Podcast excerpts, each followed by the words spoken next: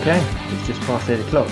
I'm not even sure if this is working. I've got my phone in front of me for the first time ever. I'm very nervous because in theory, tonight marks the first time we're actually doing a simulcast, which is fancy talk for streaming to two places at the same time. I'm looking at the running community, who hopefully we are actually streaming out to as well. The running community is live now. There's a little bit of a delay. I can see myself. Just take those little wispy bits down. It's fine. Okay, I've never done that before. That's good. Well, good in a non kind of self-worship type way. Right, welcome. Episode 46, OneChat Live. I'm so glad it seems to be working. Yes, so very excited for so many reasons tonight. Firstly, the subject matter, above and foremost, is we're going to be looking at the fantastically important topic of returning to running post-pregnancy. And we're fortunate enough to have two of the leading leading women's health physiotherapists with us, Gráinne Donnelly, perfect pronunciation, and Emma, not Brockley, as I mentioned a while ago, but Emma Brockwell. And they're going to be with us very shortly. And it's fantastic because why am I so excited also that we are streaming to the running community on Facebook?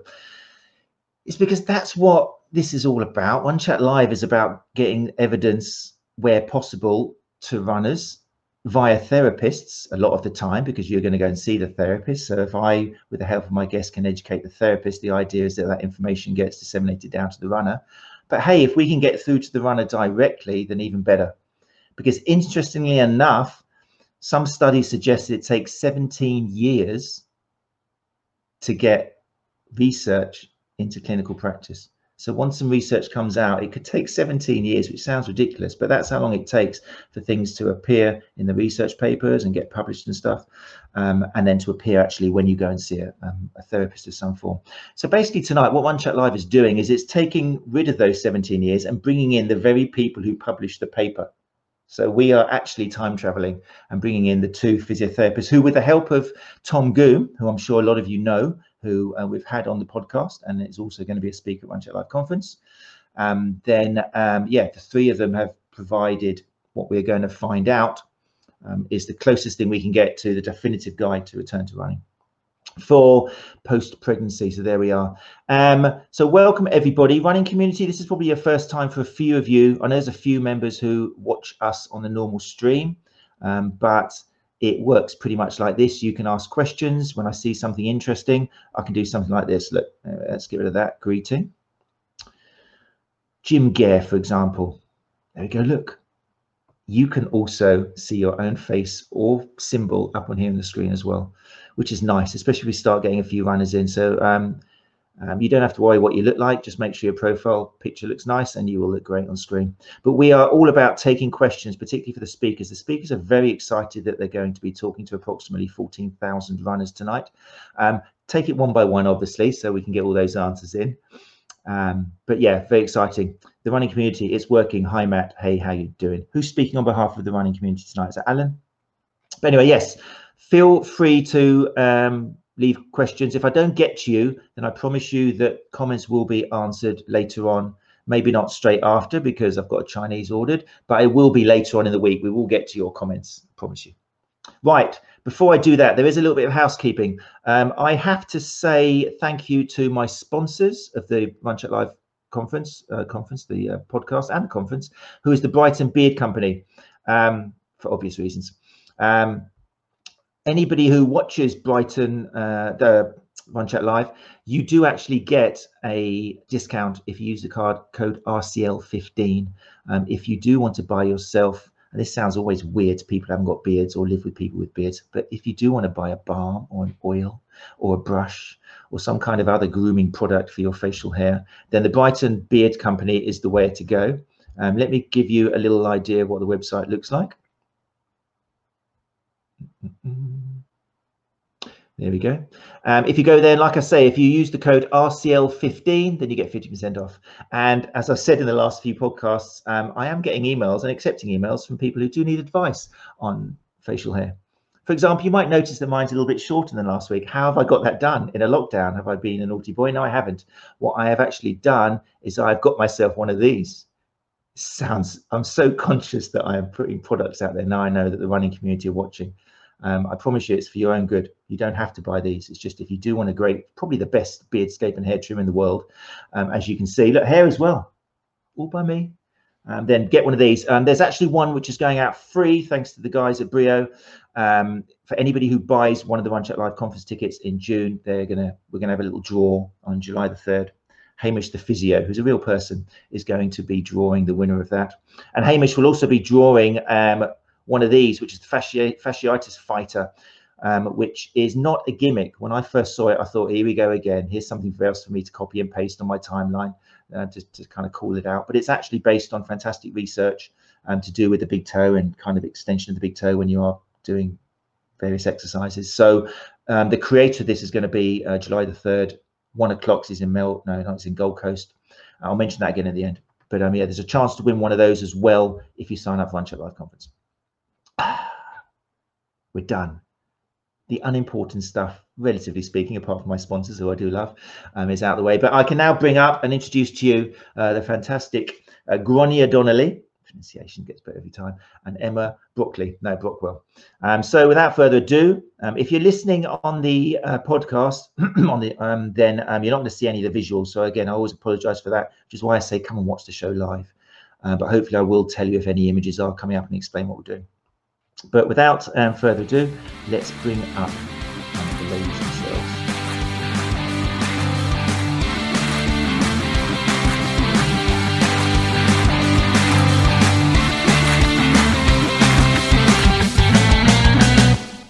There we go. How did that go? Oh, was that a long intro? I was worried, wasn't I? I was talking about it. I'm sorry, everybody, but now you're here, finally. I saw you giggling down there, really putting me off. I'm trying to be professional here. I've got people watching. Please stop smiling. Look like physiotherapists and introduce yourselves one by one. I'm Gráinne Donnelly. I'm from Northern Ireland, and I'm a women's health physiotherapist working in both the public and private sector. Did you see that? Oh, I know, that's live TV. So I pronounce it. It's my pronunciation, whatever I pronounce comes out there. Yeah. There you go. Is that better? There you go. I thought you were being funny in the last one. No, that wasn't me. That was actually, yeah. And if she manages to stop laughing, then we've got who else in the room as well? Hi, I'm Emma Brockwell, and I am a public health physio based in London. I feel like I'm on a game show. Well, it's funny to say that. Yeah. My name hasn't popped up yet. I'm also a mum of two children who are 4 and 7 and who are highly likely to walk into this room at any point, I think. So I apologise if that happens. That's fantastic. Me. And they're actually watching one of my favourite films at the moment, aren't they? I believe.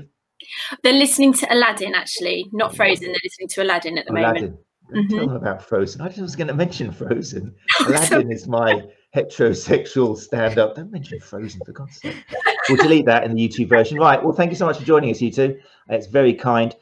So yes, I mean, it's all very relaxed, and it couldn't be more informal here. But you two have actually managed to produce, along with Tom Goom. It's a big thing, isn't it? What you managed to produce last year, was it in March? Tell me a bit about that. Yeah, March last year, we grouped together with Tom. It was a really good opportunity, and what was quite unique about it was crossing the specialities. As I say, Emma and I are pelvic health physiotherapists. Tom's a sports musculoskeletal physiotherapist, and traditionally we've kind of stayed in our own silos, which shouldn't really happen. So it was a really good opportunity to come together and look at what the evidence can tell us about returning to running postpartum, and how we can better guide women out there and health and fitness professionals who are dealing with them. Yeah, I mean, that's the big thing. There wasn't really any guidance when it came to us considering to collaborate on this. And the interesting part of doing the guidelines was that we looked into all the research that was available and soon realised there wasn't that much evidence available on this subject. And both Gráinne and I have had children, so we were keen as runners to get better clarity on the subject, because certainly when I looked at returning to running after having had my first, I was a sports physiotherapist at the time, and I didn't I was just acutely aware of the lack of guidance there. Some people were saying return at 6 weeks after you've had baby. Other people were saying, oh, no, you've got to wait at least 3 months, others 6 months, others a year. And as a patient or as a layman, that's really confusing, because you just want some clarity on the subject, not necessarily a recipe, but some level of guidance, which I hope we've produced by writing the guidelines. And why do you think it took until you guys got together to do it? Why hadn't it been done before? Was there any particular reason for this? Is it specifically this area which is kind of less researched, or is it something that happens generally across running? Yeah, I think you've hit it there by saying the lack of research. So guidelines traditionally in their form need kind of high quality evidence to feed into them. So if you think of, like, I suppose, properly organisational produced guidelines, there's a proper procedure to go by, and they do require a certain level of information to feed into them. When you don't have the research or the studies investigating this population, it becomes very difficult. Now, there are multiple levels of reasons for why there isn't research in this area, and one may be that obviously research into pregnant women carries its own risks, so a lot of times it tends to be avoided in that regard, but it's getting better, and there's certainly more of a magnifying glass on this area now.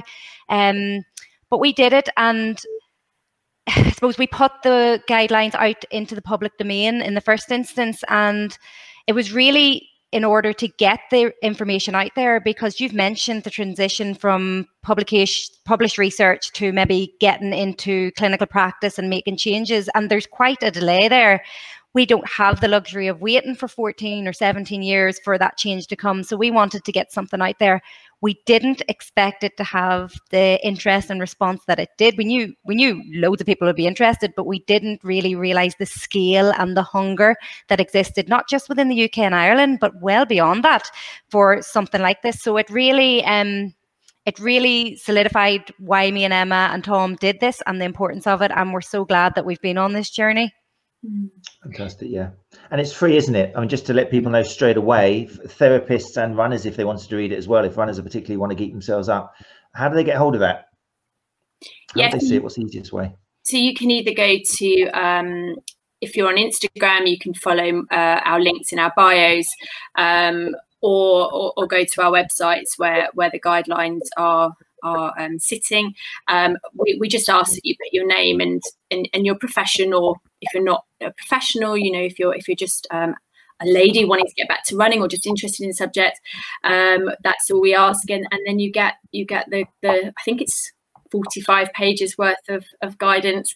Obviously, it's not for everyone. You don't necessarily have to read the whole document to glean really a good idea of when you should be ready to go back to running, and when you shouldn't be ready to go back to running. And if you're a clinician or a fitness professional or a running coach, you can obviously use some of the tests that we've mentioned in there, which we felt at the time had the best evidence base around them for guiding a woman back to running. Brilliant. Okay, yeah. So we've got here, so ready, I hope I didn't actually tell people at the running community to get the pen and paper ready, but a couple of websites already which you do need to, because even if you don't want to look at the 40-page guide, and I know some runners who will want to look at it, and I just love it when they come to see me. But there's plenty of other stuff on both Emma and Gráinne's websites. Absolute Physio is your first one, and then Emma's is PhysioMum, Emma Brockwell. So both of those have got loads of blogs and information on there. I think what I like about most speakers, all the speakers I have on here, all have this common trait of firstly being modest, and you've already shown yourselves to be ultra modest, and secondly, can be understood and appreciated by both therapists and runners, which is what it's all about. I've seen both of you talking, I've listened to both of you talking, and I've always very conscious that I try and have a therapist ear and a runner's ear to imagine whether I could enjoy breathless. And hands down, definitely, runners and therapists could go to both of your websites and appreciate and all your streams and everything you do and learn from it, which is great, because that fits in lovely to RunChat Live. That's what we want to do. So yeah, make sure you've got those websites done. And we've already got some questions coming in. Sharon Headley, she doesn't seem impressed enough with what you've done. She's got a question which is like, okay, very interesting. She's talking about, running, post-running. Very interesting. What about, okay, Sharon, let's bring your question up. Sharon wants to know straight away. Let me get rid of that. Any research on women to return to running after twins? So forget about one baby. What about two?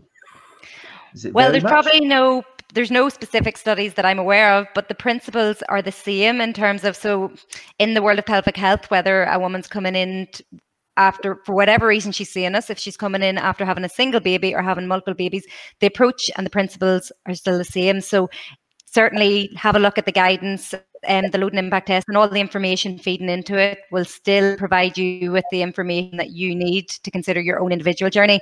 And that's what we want to highlight about these guidelines. Emma's already said they're not prescriptive. They're not protocol in terms of like you do this at this week.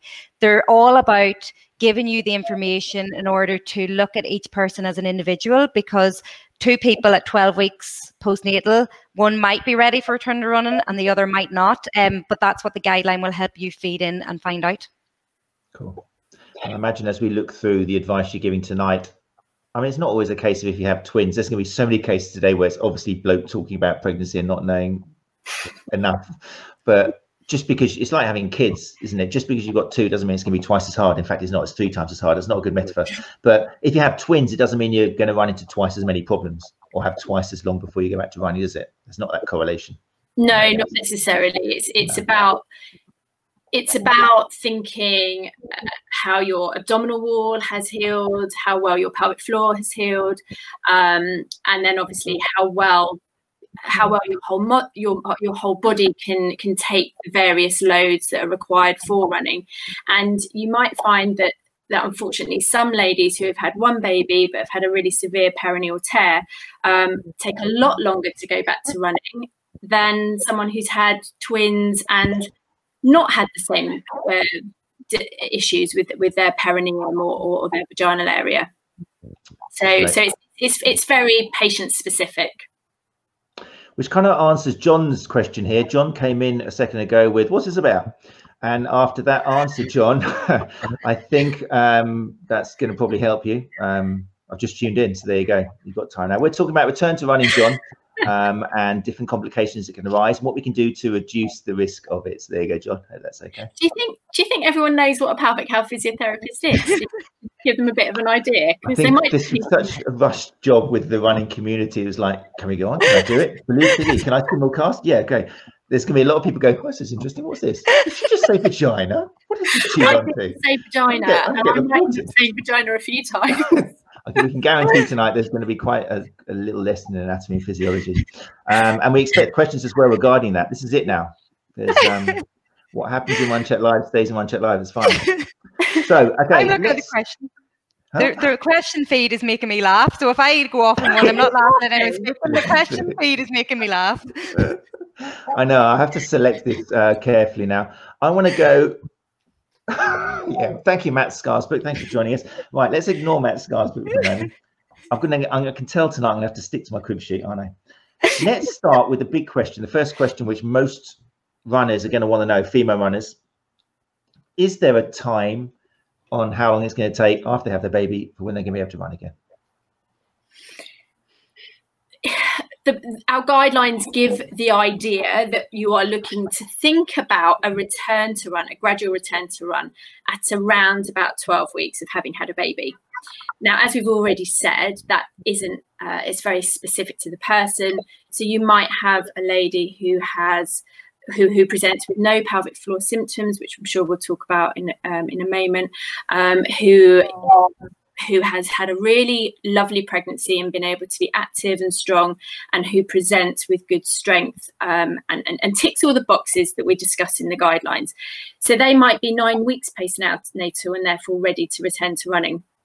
But as we say, it might be someone that's 24 weeks postnatal and is only then ticking the boxes to return to running. So we use 12 weeks as an idea of that's when we think there's enough time to recover.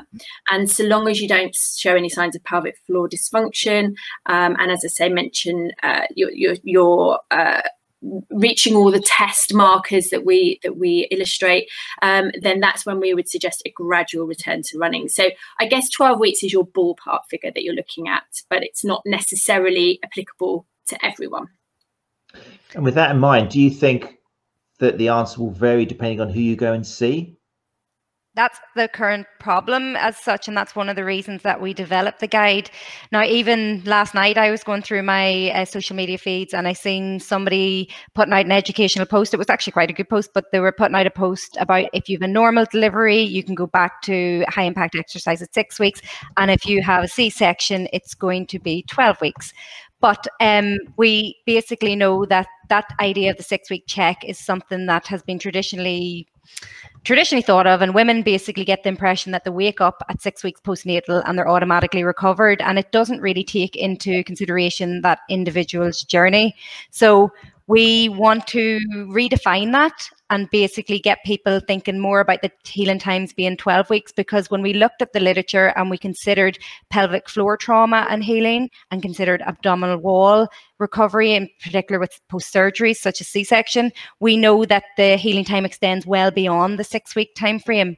So that's what we want to debunk, and we kind of purposely didn't section out a difference between normal delivery and cesarean section delivery, because again, sometimes when these are boxed, it becomes very prescriptive. If you have a normal delivery, you just automatically turn that's easier, but somebody can have a normal delivery and have a very traumatic delivery, and because of the nature of it, they don't talk to people, they don't tell someone that they're having pain, symptoms, leaking, anything like that, and they're the ones that go unrecognized as kind of having a risky return to run. So we wanted to create it that there's a general healing time of 12 weeks. There's certain load and impact tests you can do. There's lots of information for every therapist, whether you're health, fitness, whatever area you work in, you can kind of skill up on. It's not that it's out of your remit, and we need to stop boxing women off from the lower tummy to the top of the thighs and start thinking that that part of the body is under everybody's remit as well. Very good. I like you mentioning that as well. Obviously, you are treating a person rather than just a vagina. There you go, John. It's two now. You can tick them off.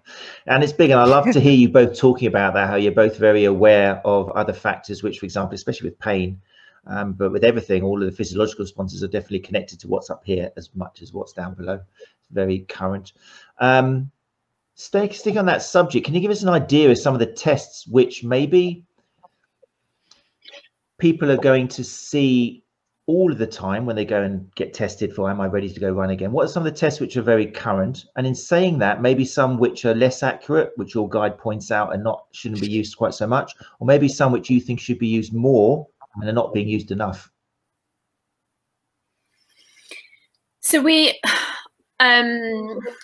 sort of split it all up into pelvic floor and musculoskeletal testing. So from a pelvic floor perspective, that's where you'd really need to collaborate with your pelvic health physiotherapist, because ideally we would recommend that all women have an internal pelvic floor assessment. And during that pelvic floor assessment, we're trying to determine how strong the pelvic floor is, what sort of level of endurance the pelvic floor has, ideally in a functional position standing, because that's where we run. We also want to look at the structural support of the pelvic floor as well. So when it comes to considering things like pelvic organ press, which is where your bladder, bowel or uterus descends into the vaginal area, we want to look at protecting those vaginal walls. So it's really important that we're assessing what structural deficits there might be. So that's where someone like Gráinne or I would come in giving that level of testing. From a load and impact testing, from more of a musculoskeletal point of view, we're looking at, can women do various things without experiencing certain signs and symptoms like low back, pelvic pain, any signs of urinary incontinence or fecal incontinence, any heaviness or dragging when they carry out in the vaginal area, when they carry out certain tests like walking for 30 minutes, single leg standing, hopping, forward bounding, single knee bends. And we would go by sort of 10 reps for each, and if they're managing those tests without any signs of pelvic floor dysfunction or any pain, that's where we can be thinking, yeah, okay, good, we're on the path to recovery, and we might use those tests to then help strengthen the lady if they're presenting with some elements of dysfunction there. We do also look at some strength tests as well, but this is where Tom came in really, and it seemed that the evidence for those tests was pretty vague, pretty poor. So things like single leg calf raises, single leg abduction, side lying abduction, sit to stand from a chair, single leg glute bridge, abduction, side lying. Yep. Thank you for being my memory. So we use those tests really because they seem to be the muscles that are most specifically used when running.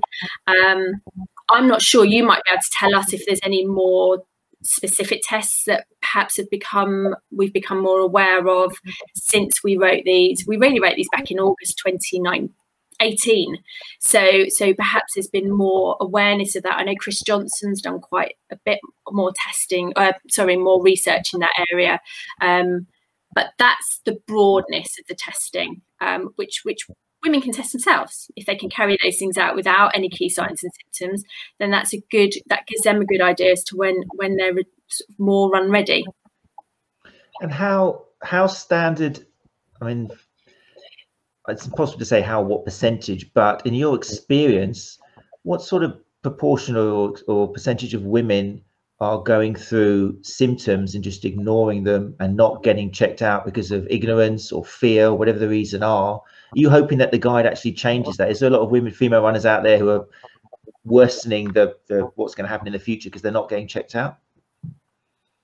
Well, if you think about it, like any symptom of pelvic floor dysfunction, whether that's leaking, whether that's heaviness in the pelvic area, whether it's pain, it's a sign that the area is not managing or matched up to that load that's been put on it. So if you think about pelvic health, like we think about sports injuries or MSK injuries, and just apply the same principles, you would know that maybe the load isn't right for that particular area, and you would scale back, strengthen up, return to play, so to speak. And we need to be taking this similar approach with pelvic health, because the thing is, women are suffering in silence, and they are maybe just accepting that as this is just par for the course.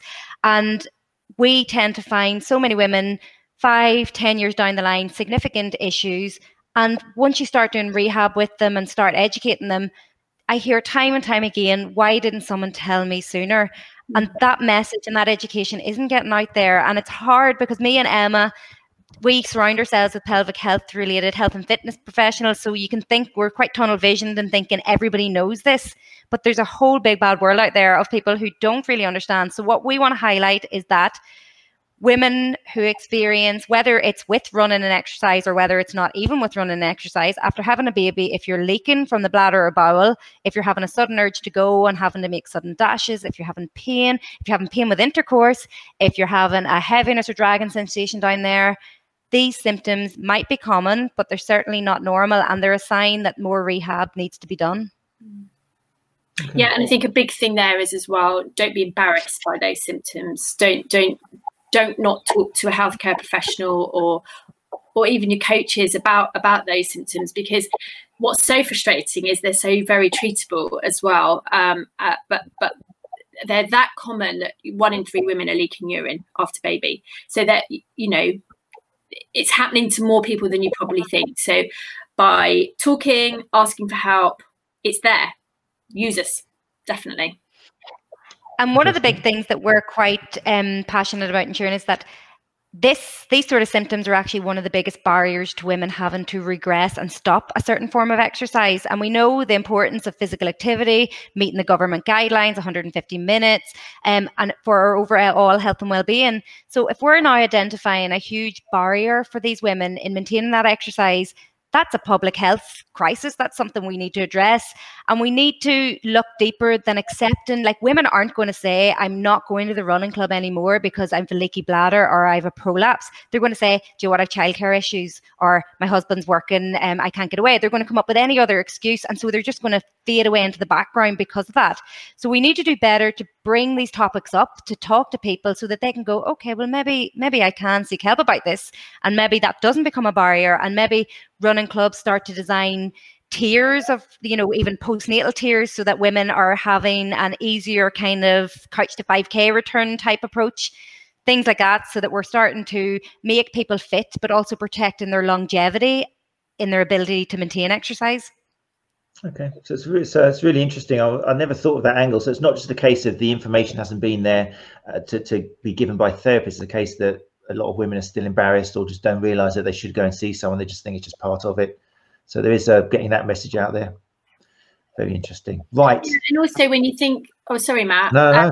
I was just going to say that, you know, I think traditionally we've been quite used to being told that oh, well, you leak urine now because you're a mum, and that's what happened when I had a baby. And, you know, and it's these things that need changing, because yes, they absolutely probably did happen when you have a baby, but to accept that as part of your new normal, you should be able to get on that trampoline with your kids and not leak urine. And, you know, we're not just talking running here. We're talking something as simple as getting on the trampoline, so running, having a little game of football with your toddler. It's devastating if you feel you can't do that because you're leaking urine or because you've got feel like you've got heaviness in your vagina. And it's just so frustrating our side when you know that we're really effective at treating this stuff, and there's grade 1 evidence for treating pelvic organ prolapse, urinary incontinence, and improving sexual function from a pelvic health physiotherapist point of view. So I just wish every woman had the opportunity to see a physio postnatally. It should be part of the postnatal pathway, in our opinion, anyway. When you say had the opportunity, you mean it should be encouraged more as a form of kind of like midwifery or something, or after having the baby, you've got to come back and. I think it should just be part of your postnatal recovery that you see someone like me or Gráinne. Yeah. Right. I really want people, if we are going to the running community, I'm hoping some of you have suffered from prolapse. No, I'm hoping that some of you actually have some experience and can and join in this conversation and share some of those experiences. Has anyone there suffered in silence and then maybe gone to see someone and wished they'd gone earlier on? So do please use the comments if you can. Also, therapists out there, I'm very interested. I mean, I have not got any. I've got experience of working with female runners who have needed help getting back into running afterwards. I'm aware of some of the little running form changes. There was a question earlier on which made me realise this, with to do with running uphill. There was a question. Let me just find you. Where were you? There we are. Let's put it up. I'll put it up on here. I'll read it out. This is Jess Parson. She says, I listened to one chat you did. Probably not me. Probably Gráinne or Emma, but one chat you did and mentioned that running uphill puts your body through less impact and could maybe be a good substitution for those with itchy feet. Would you then recommend they walk down the hill? 3 years later, and I think I still have a little bit of the fear when I hit the downhill, but in those early days, would you say to walk? Question. If you're having symptoms with downhill, so yeah, it depends on if you're having symptoms. If you're not having symptoms downhill, that's okay. And actually, what we want to eventually get to with running, once we train up and are postnatal, you want to be hitting the ground, running, and having that reflexive pelvic floor. So that should happen automatically. And that's actually, when it does, that's actually a really good form of training for the pelvic floor, because you're initiating it with that impact that it can take and it's responding. So it's a nice training exercise.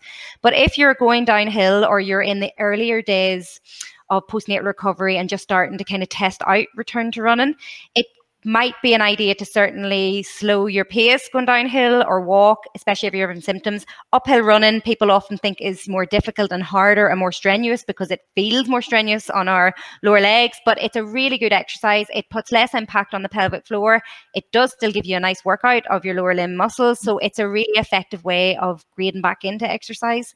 And the other modifiables are, if anyone is having symptoms and is really keen to maintain the run and doesn't want to regress from it, change the terrain, like change your what you're hitting. So ideally not tarmac or hard surface, go to like a country trail, a grass trail, something like that, because that will lessen the impact as well.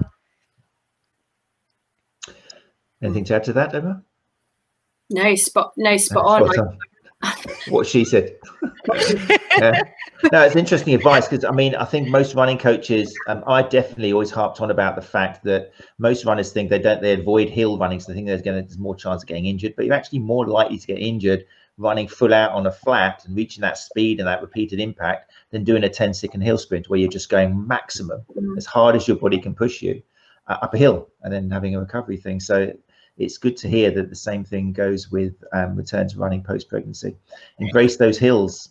I also think that running uphill gives you good I have got something to add, actually. Just a late. Oh, good. I think it gives you a great opportunity to access your glutes as well. And postnatally, women don't have great glutes, quite frankly, because of the postural changes, centre of gravity changes that have happened.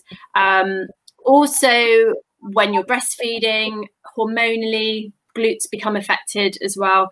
So getting up those hills gives you an excellent opportunity to fire those glutes up, which is going to give you more pelvic stability. And glutes are your pelvic floor's best friend. So if we can fire at the glutes, it's going to help. That's going to help everything, essentially. That's good. I'm going to let you guys get away with that, because normally I spend my time saying it's not all about the glutes. It's not about the glutes, but the link between the glutes. You know, when we used to talk about the TA and just focus on the multifidus, and that was the most important thing, and contracting that. But it's everything that attaches to the pelvis, and there's not much which attaches to the pelvis more than the glutes. So, yeah, look after glutes, particularly in this case. And yeah, it's nice to be able to just let that go by without feeling the need to criticize it. But yeah, and the other thing I like about hill running as well is.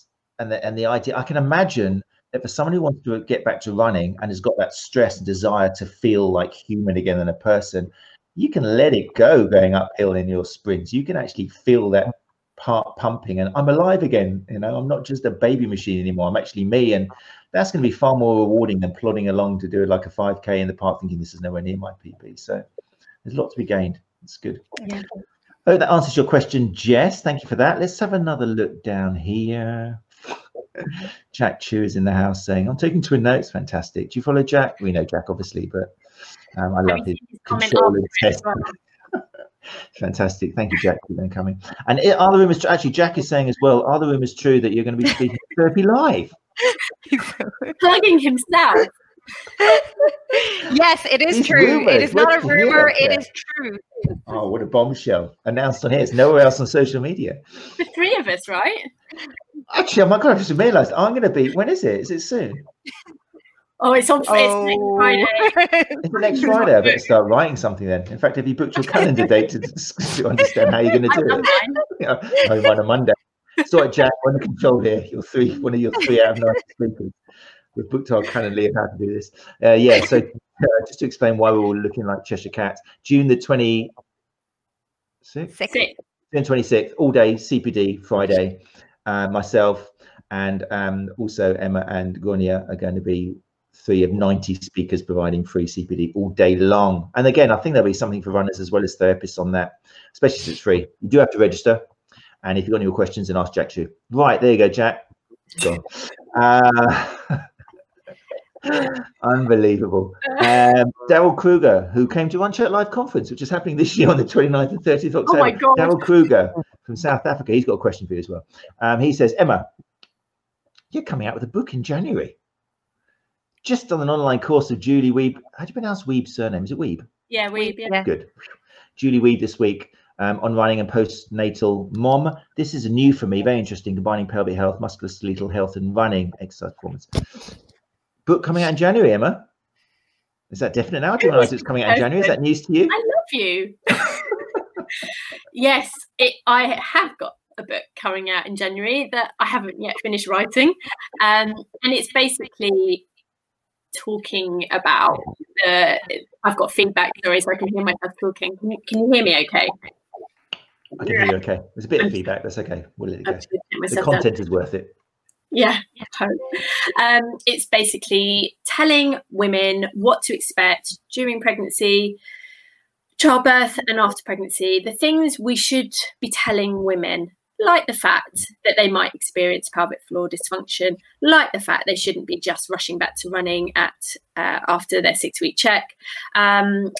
Just giving them the realities in a nice, comforting way, and how to manage those realities, because I just don't think we educate women enough about the realities of pregnancy and childbirth, and in the 21st century these are really things that we should be telling women, for not only the preventative reasons but also so that they know that they can get treatment. So yes, thank you, Daryl. My book is out in January. Thank you very much. It's called Why Did No One Tell Me by Emma. It's called I Can't Wait.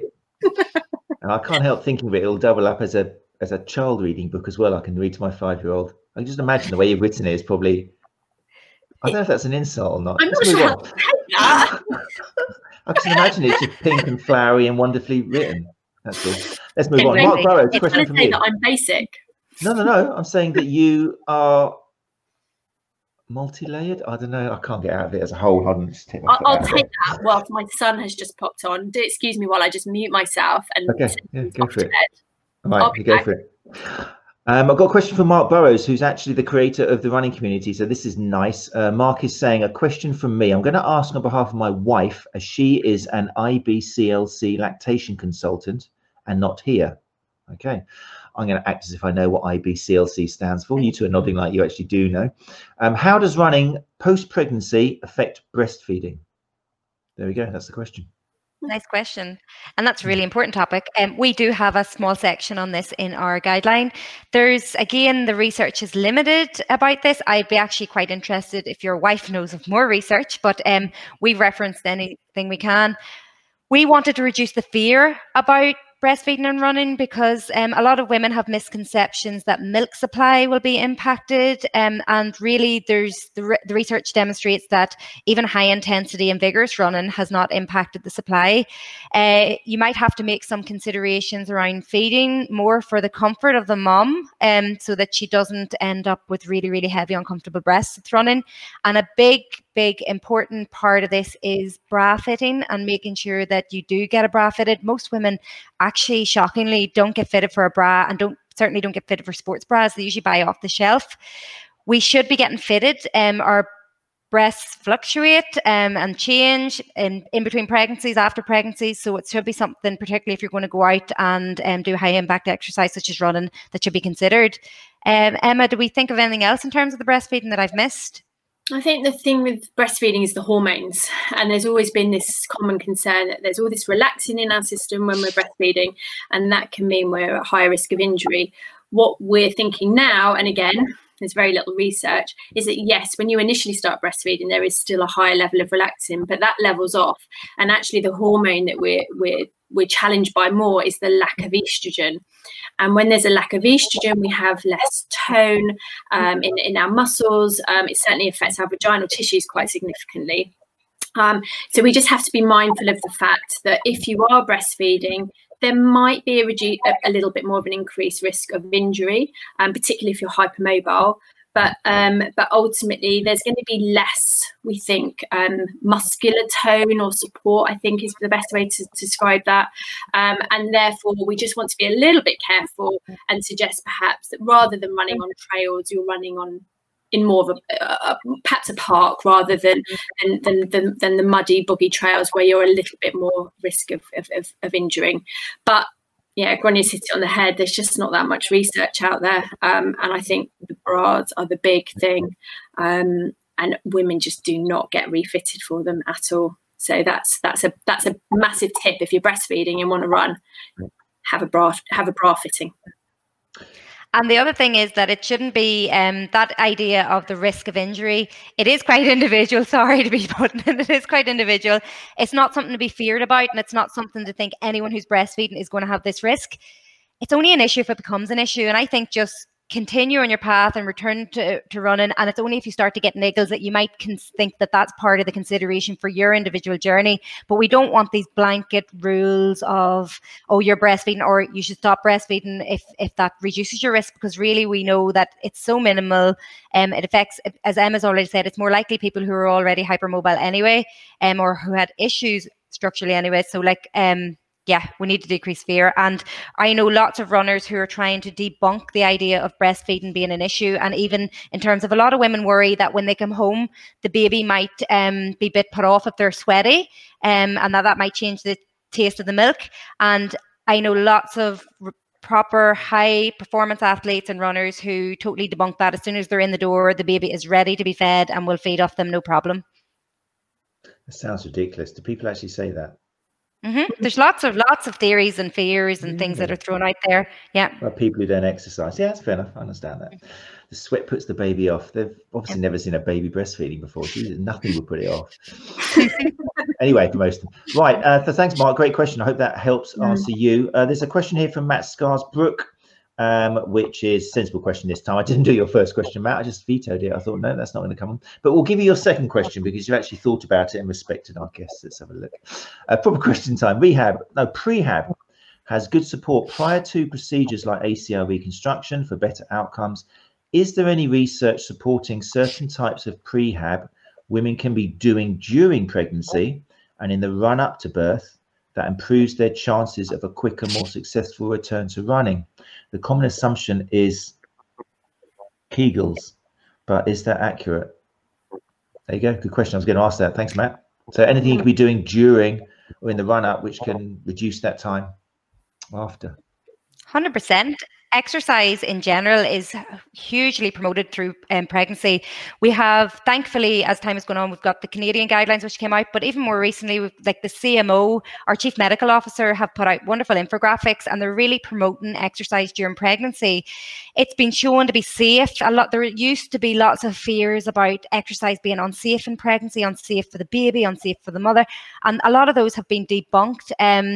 And it's just about being sensible. There's certain things to watch out for in pregnancy in terms of you don't really want to become over-exertional as the pregnancy comes on. So they talk about having a scale. What's the scale called, Emma? I know we've talked about this recently.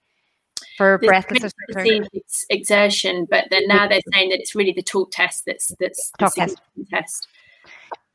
Yeah, and that you should be able to talk and have a conversation while you're exercising. And the other thing is just being careful not to overheat, or if there's any signs and symptoms such as fluid loss, blood loss, contractions that are coming up, it's kind of an indication that you need to get checked out. But most people who are exercising, who continue to exercise during their pregnancy, actually have a more straightforward pregnancy, a more enjoyable pregnancy. They're fitter, and the principles totally apply in terms of what we know from sports and MSK world, in that if you're fitter going into pregnancy and labour and delivery, you usually come out of it fitter and have a more seamless recovery, which makes sense. Yeah, definitely. Yeah. And obviously pelvic floor exercises are really important as well. And there was some fear that if you're doing pelvic floor exercises, is it going to tighten your pelvic floor or your vaginal area so much that then you're going to struggle to give birth vaginally and tear? Actually, the opposite has been shown. If you're doing your pelvic floor exercises, it's considered that you'll have a more effective vaginal delivery and possibly even a quicker delivery as well. So pelvic floor exercises are very much advocated during pregnancy. I can see that's a really good deep. And to be particular, really good. Yeah. He asked about the type of exercises. So other than pelvic floor exercises, the CMO guidelines recommend cardiovascular. So you're looking for your 150 minutes, and it should be made up of cardiovascular, but also strength training as well. So they're getting the combination of both, just like the adult guidelines are recommending. So if anyone, even if you Google the CMO physical activity guidelines, you'll find the one for pregnancy and postnatal. It's a lovely infographic. It's really clear. I'm interested in, because I was there living the kind of core explosion and when Pilates really took off, kind of 2000, based on the research. And then since then, we kind of know that you can activate these muscles standing up from your chair and doing a squat. And a lot of these muscles are activated from doing normal exercise, like you said. So I'm very much embracing what you're saying, Gráinne, about just do exercise. Just do exercise. It's as simple as that. You haven't got to worry so much about putting a bit of rope around your tummy and pulling your belly button away. But in specifics like this, is it more specific? Is there a set of specific core, for want of a better word, or pelvic floor exercises that women should be doing, which you wouldn't do normally, which you couldn't achieve by doing your normal deadlifts or squats or whatever you're doing? And if so, what are they? In terms of pelvic floor, you certainly should be addressing both fast twitch and slow twitch fibers. So the fast twitch are simply engaging your pelvic floor, letting go straight away, ideally looking to get 10 times, so 10 quick flicks. You also want to do your slow holds because they're your endurance fibers. So they're the things that, particularly for runners, make sure that they can continue and get to the end of a run without leaking. So anyone who finds that they're okay for the first 3/4 of a run, and then all of a sudden they find that they're having a leaky bladder, that's a sign that they don't have fit enough, or the endurance of their pelvic floor muscles isn't good enough. And so you want to draw on your pelvic floor, be able to hold it in maximally for 10 seconds while not holding your breath, and repeat that 10 times. So I do think in pregnancy and postnatal, it is important to focus in on those and do those isolated training, which then carries over into normal exercises, and you're more likely to maximize the response to them then. Yeah, I think if it comes to any protocol based exercises, when you're thinking about your tummy, if that's perhaps where Matt, who was just asking the question? Sorry, you just Matt Scarthbrook, yeah. Sorry, Matt. Yeah. Are there any specific exercises, strength exercises that you should be doing? There's nothing that's specifically advised. I don't know Gráinne, because Gráinne is an expert in diastasis or diastasis. I don't know if you found any evidence that there's specific exercises that help diastasis after pregnancy. I'm under the impression there's not, but during and after pregnancy, the research shows that we don't know of specific exercises that there's no one size fits all. What we do know is that with, I suppose, pregnancy and diastasis, the rectus abdominis muscles are impacted, and rotational movements tend to be impacted. So they're the muscles that we tend to want to keep strong. And that's where we need to debunk myths and things, because there's a lot of misinformation about abdominal separation after pregnancy. And there's a lot of things about don't do sit-ups, don't do rotational or oblique movements, because that's going to pull your abdominal wall apart. So then we created like this population of women who find it really hard to sit up and really hard to do normal mom tasks, which usually require rotation. So we need to stop boxing out areas of the body and nearly safeguard and protecting it to the detriment of everything else. And we need to start just knowing what areas get impacted and keeping people strong and functional. And we know great examples of people who have managed to be so functional and have proven the point that just being strong is important. But it's like, I always think for diastasis, it's, and technically pelvic floor as well, but particularly diastasis I see a lot of, and I always try to explain it to women like bone healing nearly, that it's all about getting the load right at the beginning, because if someone has a fracture, somebody might be partially weight bearing, somebody might be fully weight bearing after that fracture. It depends on what the consultant decides, basically, because it depends on what level of load they're ready for. And if they start at the right entry point, they usually progress quite well.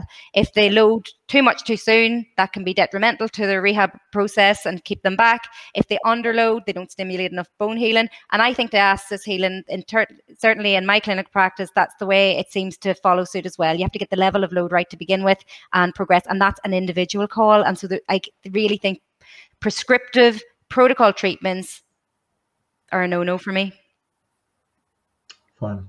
It's interesting. I'm glad in a way we're talking about we're running out of time, unfortunately, but if we're going to focus on anything, I know, Gráinne, you've got a particular affection for talking and researching into diastasis or diastasis. We never agreed, did we? But I recall, in case anybody listening, or I'm sure there's bound to be some women who have suffered, the right word, we've got to change that sort of vocabulary, haven't we? Experience. That's better, yeah. Isn't it? But talking to Matt Fitzgerald, those of you who've watched RunChat Live a few months ago now, but Matt Fitzgerald was talking about an athlete who you guys were familiar with, I was pleased to know, Steph Bruce. I'm just going to bring up a picture up here. So Steph Bruce is a professional, very elite athlete, runs with the Nas Elite in Arizona, and she was fairly ahead of her time in embracing the diastasis recti that she experienced after the birth of her second child. That was her running with the baby. It was interesting because she was kind of condoned by a couple of people on social media, which is easy these days. She was running up to about, I think the first child was 31 weeks or something, and the second was 29, and people kind of say, you shouldn't be running with that baby, doing it harm, which we kind of know depends on the individual, and it's kind of fear mongery. But then after having the second child, she produced a picture like that, which is, I suppose, is the kind of thing which we need to be embracing and not fearing, and for people not to be thinking, oh my God, there's something terribly wrong with me. Totally. And also, she wasn't actually diagnosed with it until she'd actually been out running about 3 weeks after her second child, and then started experiencing some heaviness and some problems. And then she went to get checked out, and they noticed it was only then that she had, like, I think it was 3 fingers worth. But yeah, tell us a little bit about this, whether it's obvious enough, whether women could be testing it themselves, what clues they need to know in order to get checked out, and what you can do about it. Okay, so diastasis is really just a fancy word for abdominal separation, and it's basically where the linea alba is connective tissue, which is in the middle of the rectus abdominis muscles. For anyone who isn't familiar with the muscles, we're talking about the six-pack muscles, so that group of muscles that people traditionally think of having that six-pack definition. There's a little bit of connective tissue running down the center, and to be honest, it's probably a very smart piece of connective tissue, and it's probably there by design on purpose, because guess what, when women get pregnant, the abdominal wall expands and that tissue gives a little bit of give. We know from research that it depends. The problem is we don't have a definitive diagnosis as to what indirectly distance defines diastasis, which is a problem, but we know that all women experience some degree of separation towards the end of pregnancy. So we need to start debunking the fear around it and start to think that it's actually a normal process. Now, 2/3 of women normally resolve without having to think about diastasis. It's that 1/3 of women that Steph likely falls into that we need to start thinking, right, we need to get them access and rehab, because symptoms they might have are this pendular abdomen that extends significantly beyond the normal healing process after having a baby. So if people are starting to find they're getting into shape everywhere else except their tummy, or as they get more into shape, the tummy becomes more pronounced, or if they're getting up from lying and they find this kind of pointing of their tummy, even though they don't have a baby or a bump or anything anymore, that sometimes indicates it. And lastly, what Steph had shown there, actually, if you're able to sink your fingers into your tummy and they sink in, that, yes, exactly, that picture there is a really good visual of what I suppose diastasis is.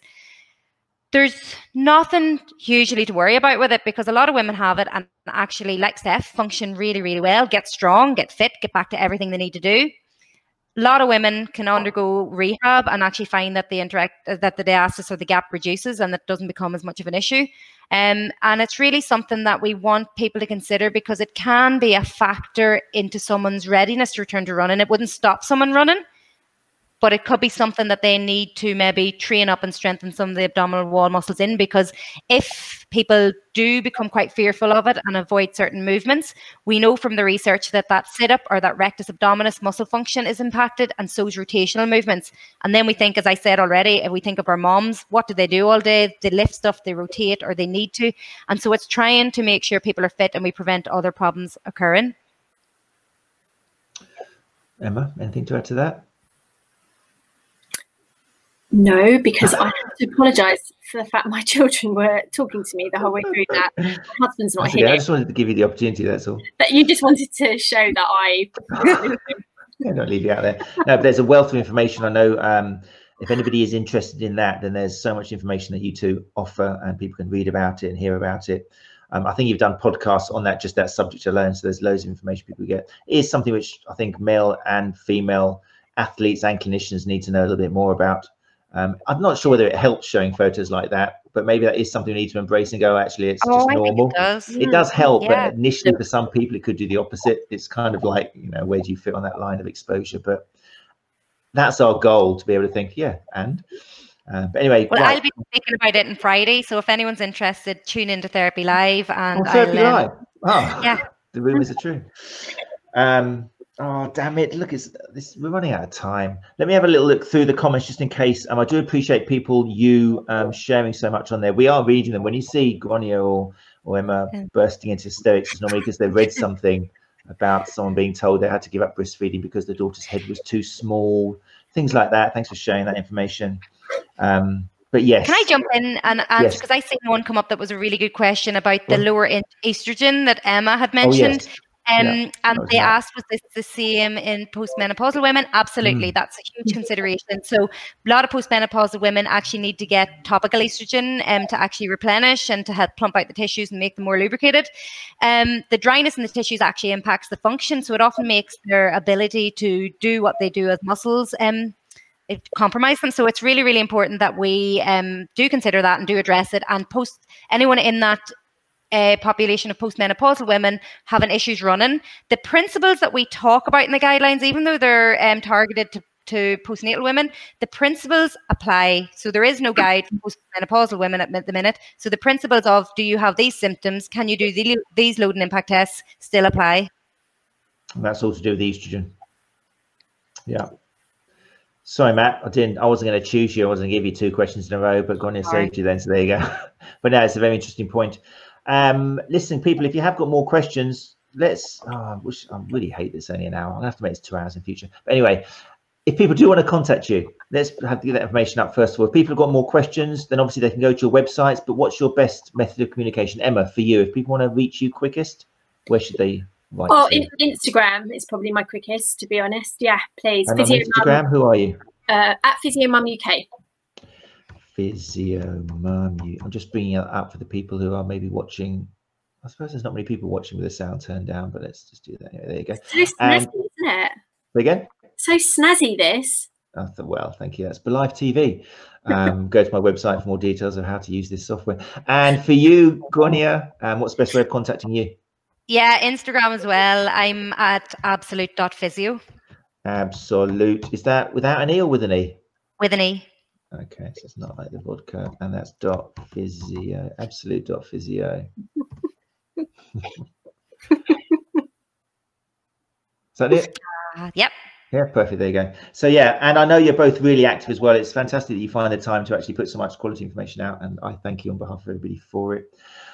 We're out of time, I'm afraid. There were so much more questions I wanted to ask, but we're out of time. But I'm hoping that, as I always say, people, especially those of you in the running community, if this does, I mean, this was the first time we've gone out to you guys. So if it does spark off some more questions, and I didn't see it, what was it?